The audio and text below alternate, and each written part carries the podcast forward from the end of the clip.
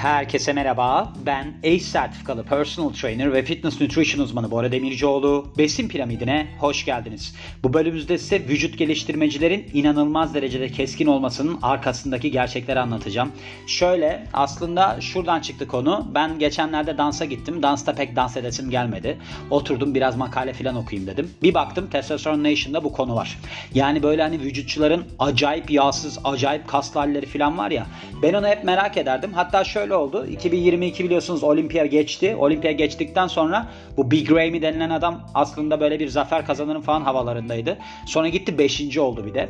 Sonra dediler ki o adamın işte sahne kondisyonu çok zayıftı bilmem neydi.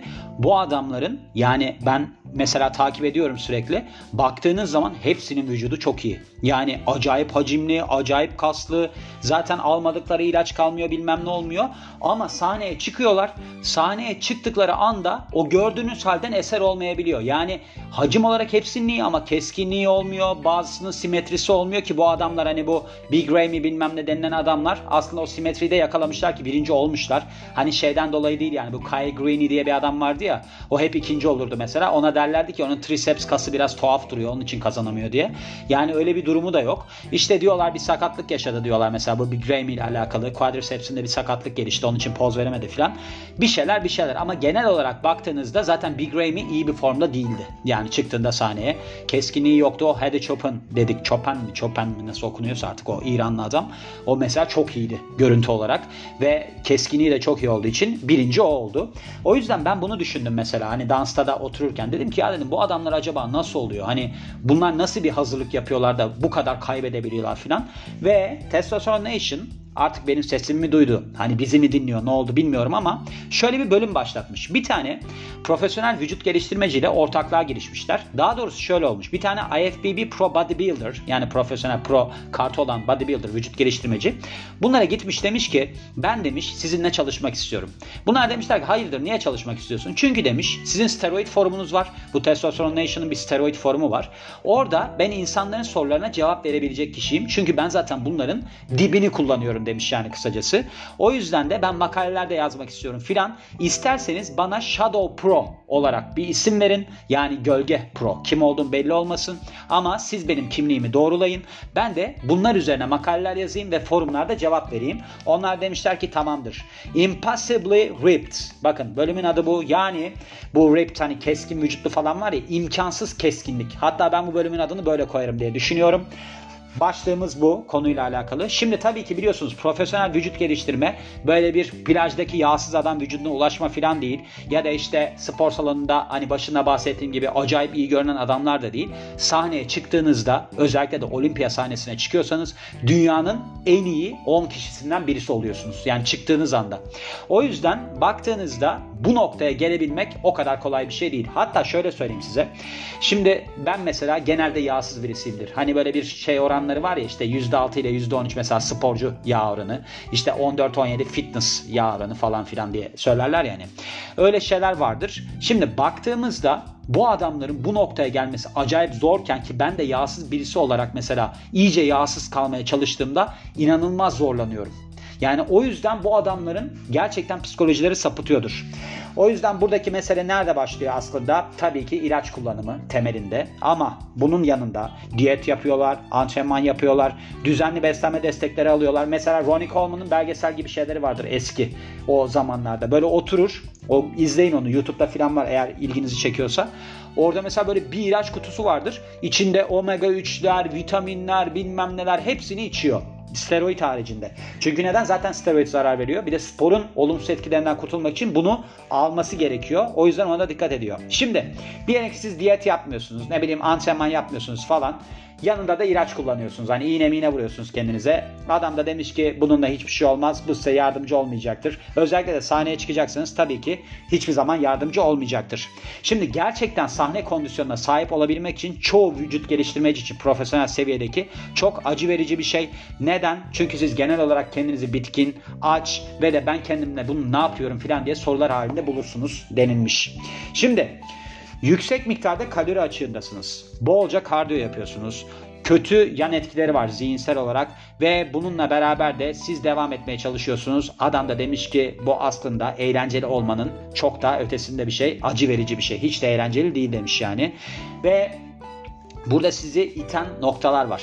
Yani motive eden noktalar var. Mesela siz gün içerisinde işte aynı yemeği yiyorsunuz ardarda arda onun devamında kardiyo yapıyorsunuz enerji seviyeleriniz düşmüş falan filan işte spor salonuna gittiğinizde acayip yorgun oluyorsunuz ama bununla beraber her sabah kalktığınızda acayip böyle bir keskin vücudunuz oluyor hatlarınız belirgin oluyor falan bu da işte bir noktadan sonra sizi yenilmez hale getiriyor ve devam etmenizi sağlıyor denilmiş. Bu adam şöyle diyor. Şunu düşünün. Siz aslında insan ihtiyaçlarından iki tane en temeliyle baş etmeye çalışıyorsunuz. Açlık ve yorgunluk. Ve konu şu ki siz bu savaşı kazanıyorsunuz. Bazen böyle bir tıkanıyorum yani. Hatta dün ben yine bir bölüm eklemek istedim. Yapamadım biliyor musunuz bölüm? Böyle kafam karıştı bir şeyler oldu. Çok da uykusuzdum. Çok dersim vardı dün. Onun için böyle bir arada takılmayı çok normal karşılayın lütfen. Bayağı çünkü bir yandan çevirip bir yandan eklemek zor oluyor.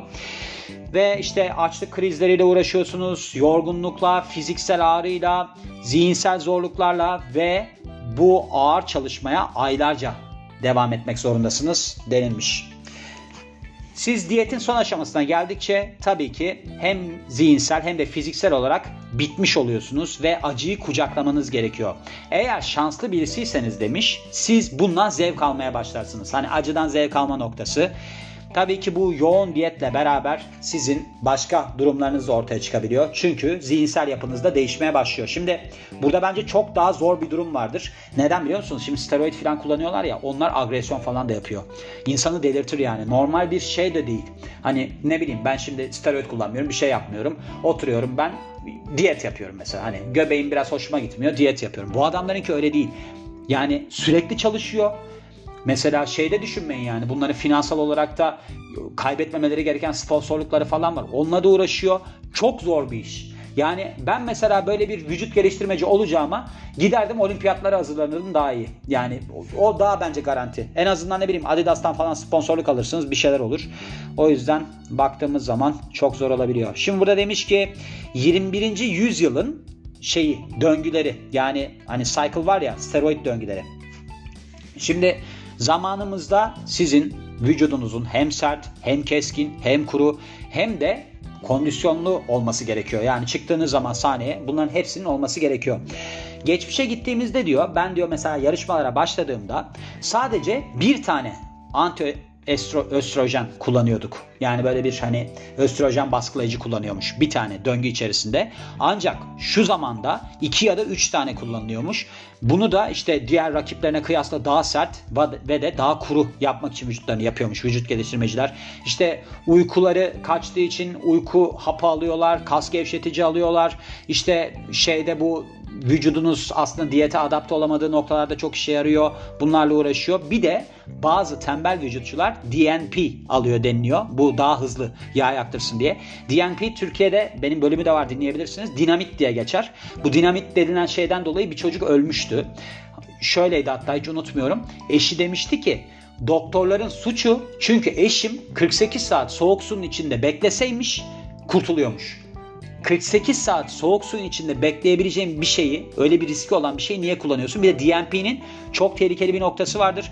Bunun dozunu ayarlayamıyor bazı insanlar. Nasıl ayarlayamıyor? Mesela ben şunu bile unutuyorum bazen. İşte ben multivitamin alıyorum. Diyorum ki ben acaba multivitamini aldım mı bugün? Bazen bir, iki kere alıyorumdur. DNP'yi eğer ki siz unuttunuz mesela bir de aldınız ölürsünüz. Öyle bir durumu var yani. Acayip ciddi bir durumudur bu ilacın. Onu aklınızdan hiçbir zaman çıkarmayın. Sakın kullanmayın bu arada.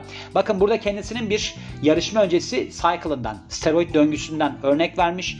Trembolon asetat 100 mg günlük. Şimdi ben bunu böyle söylüyorum. Bu adam şey dediği için söylüyorum. Ben bütün detaylara yer vermedim. Çünkü bazı insanlara kötü örnek olmak istemiyorum dediği için ben de aktarıyorum size. Bir de burada makaleyi çevirdiğim için direkt. Testosteron propionat 100 mg günlük. Masteron propionat 100 mg günlük. Şimdi bu masteron biliyorsunuz bu östrojen baskılayıcı. Bunu geçenlerde hatta ben bir şey paylaşmıştım. Onunla ilgili sormuşlardı.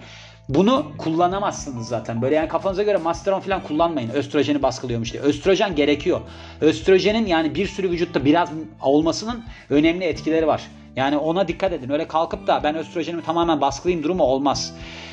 Winstiller ana var. 50 mg günlük 6 hafta boyunca. Growth hormon 4 ünite. 45 dakika yemekten önce 45 dakika yemekten 45 dakika önce bir de sabah alıyormuş kalkar kalkmaz. T3 20 mikrogram. Klambuterol 20 mikrogram. Bunlar şey olarak T3 ile klambuterol kişisel ihtiyaçlara göre artırılabilirmiş. Biliyorsunuz klambuterol zaditen denilen bir ilaçla beraber kullanılıyor. Bu şeydi ne derler alerji ilacıydı. Çünkü reseptörlerin açık kalması için klambuterolü mesela birkaç hafta kullanırsanız reseptörler kapanır. Zaten hiçbir işe yaramaz. Bölümü var dinleyebilirsiniz. Klambuterol zaditen diye. Nolvat, Nolvade diye yazıyor. Bunun olduğunu bilmiyorum. 20 miligram. Bir de HCG 250 ünite. Bu da haftada iki kereymiş. Bu Nolvat da günlükmüş 20 miligram. Böyle durumları var. Ve devamda demiş ki diyet, kardiyo ve drug dansı. Yani drug dediği de ilaç dansı.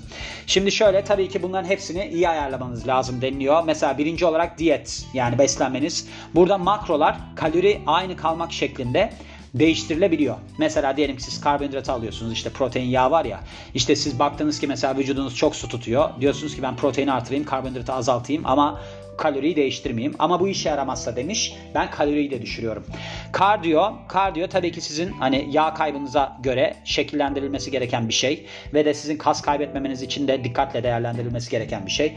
Döngüler yani kullandığı steroid döngüleri şöyleymiş gösteriye kadar bir döngüsü varmış. Mesela 8 hafta kalana kadar kısa esterler kullanıyormuş. Nedir bu herhalde steroidden bahsediyor.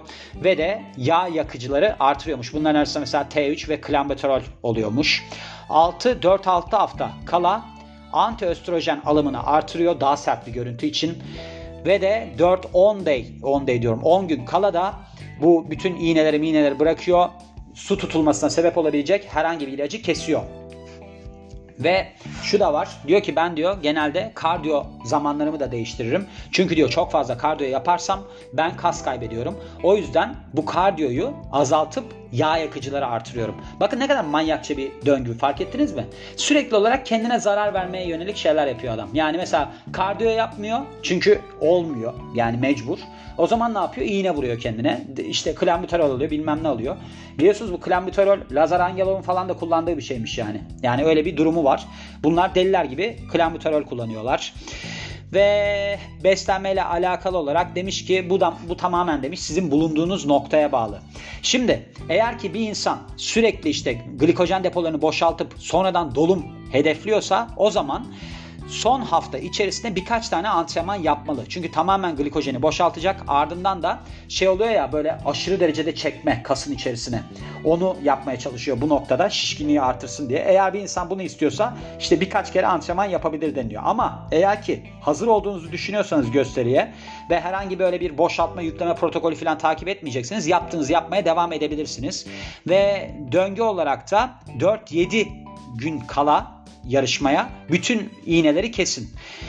İhtiyacınıza göre diüretik alın ve de antiöstrojenleri de, de artırın son hafta içerisinde demiş. Ve sonra demiş ki son olarak yani bitirme cümlesinde ben aslında bunları kullandım. Yani çatı olarak size verdim. Daha fazla yoğun protokollerden güvenlik sebebiyle bahsetmek istemiyorum demiş. Yani daha fazlasını da yapmış bu arada. Bunu söylemem gerekiyor. Ama insanların bunu yapmak zorunda olmasından çok rahatsızım. Özellikle günümüzde çok rahatsızım ve insanlara da şöyle bir tavsiyede bulunmak istemiyorum. Sen bunları kullanırsan feel heat olursun falan gibi şeyler söylemek istemiyorum ve bunlardan genel olarak uzak durmanızı istiyorum demiş. Çünkü sizin tabii ki Burada elde edeceğiniz başarılar işte sponsorluk falan kazanmanıza yardımcı olabilir. Sizi ünlü birisi yapabilir ama getirisinden çok götürüsü vardır demiş. Çok da doğru söylemiş. Bu adam akıllı birisiymiş ama adının ne olduğunu bilmiyorum. Kim olduğunu bilmiyorum. Gördüğünüz gibi böyle bir durum. Yani sizin böyle hani manyakça yağsızlık durumları vardır ya bu Ronnie Coleman'ın falan geldiği %3'ler 125 kilo kas %3 yağ oranı falan sağlamanız mümkün değil. Mesela filmlerde gördüğünüz şeyleri de sağlamanız mümkün değil. Öyle kalmanız mümkün değil. Onun için çok tabii ki yağlı olmamanız gerekiyor ama dediğim gibi sporcu zaten yağ oranı %6 ile %13'tür. %14, %17 fitness yağ oranıdır. O oranlarda kalırsanız mesela %10'da kalabilirseniz hani tek haneli yağ diyorlar ya tek haneli yağ bile gerek olmadan %10'la da gayet iyi olursunuz. Kasınızı doğru şekilde inşa edin. Onun haricinde beslenmenize dikkat edin. Doğru şekilde antrenman yapın. Doğru şekilde beslenin. Doğru şekilde dinlenin. Zaten sonuçları alacaksınız diyorum ve bu bölümün de sonuna geliyorum. Beni dinlediğiniz için çok teşekkür ederim. Ben Bora Demircioğlu. Yeni bir bölümde görüşmek üzere. Hoşçakalın.